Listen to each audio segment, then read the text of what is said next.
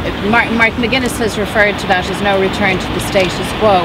What is meant by that is that to exercise power jointly and for power sharing to work, all parties need to be committed and need to understand the basic tenets of it.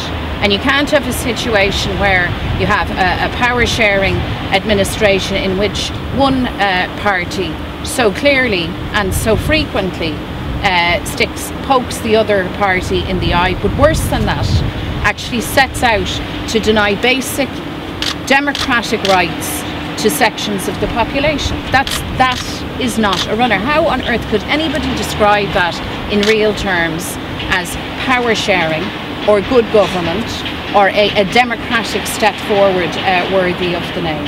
So the challenge is big, Pat. Uh, can it be overcome? Of course it can. I mean, we can we can achieve those things that we set out to with goodwill. But the power sharing model and the commitment now to power sharing needs to be real from the DUP rather than they came into this, if you recall, very reluctantly. They opposed the Good Friday Agreement. Um, they weren't up for this at all. They came into government with us because they had to.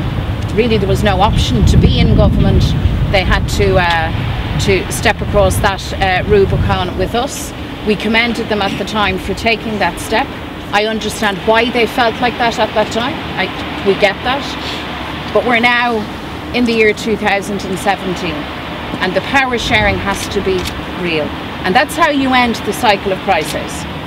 So it's a big challenge for all of us, but it will require the DUP to do significant soul searching, to change their approach, to appreciate the realities of uh, political life and to understand that the population, whether orange or green, right across society now, won't tolerate uh, simply on, on, the basis of tribal blindness, if you like, uh, malpractice, bad government, or blatant discrimination.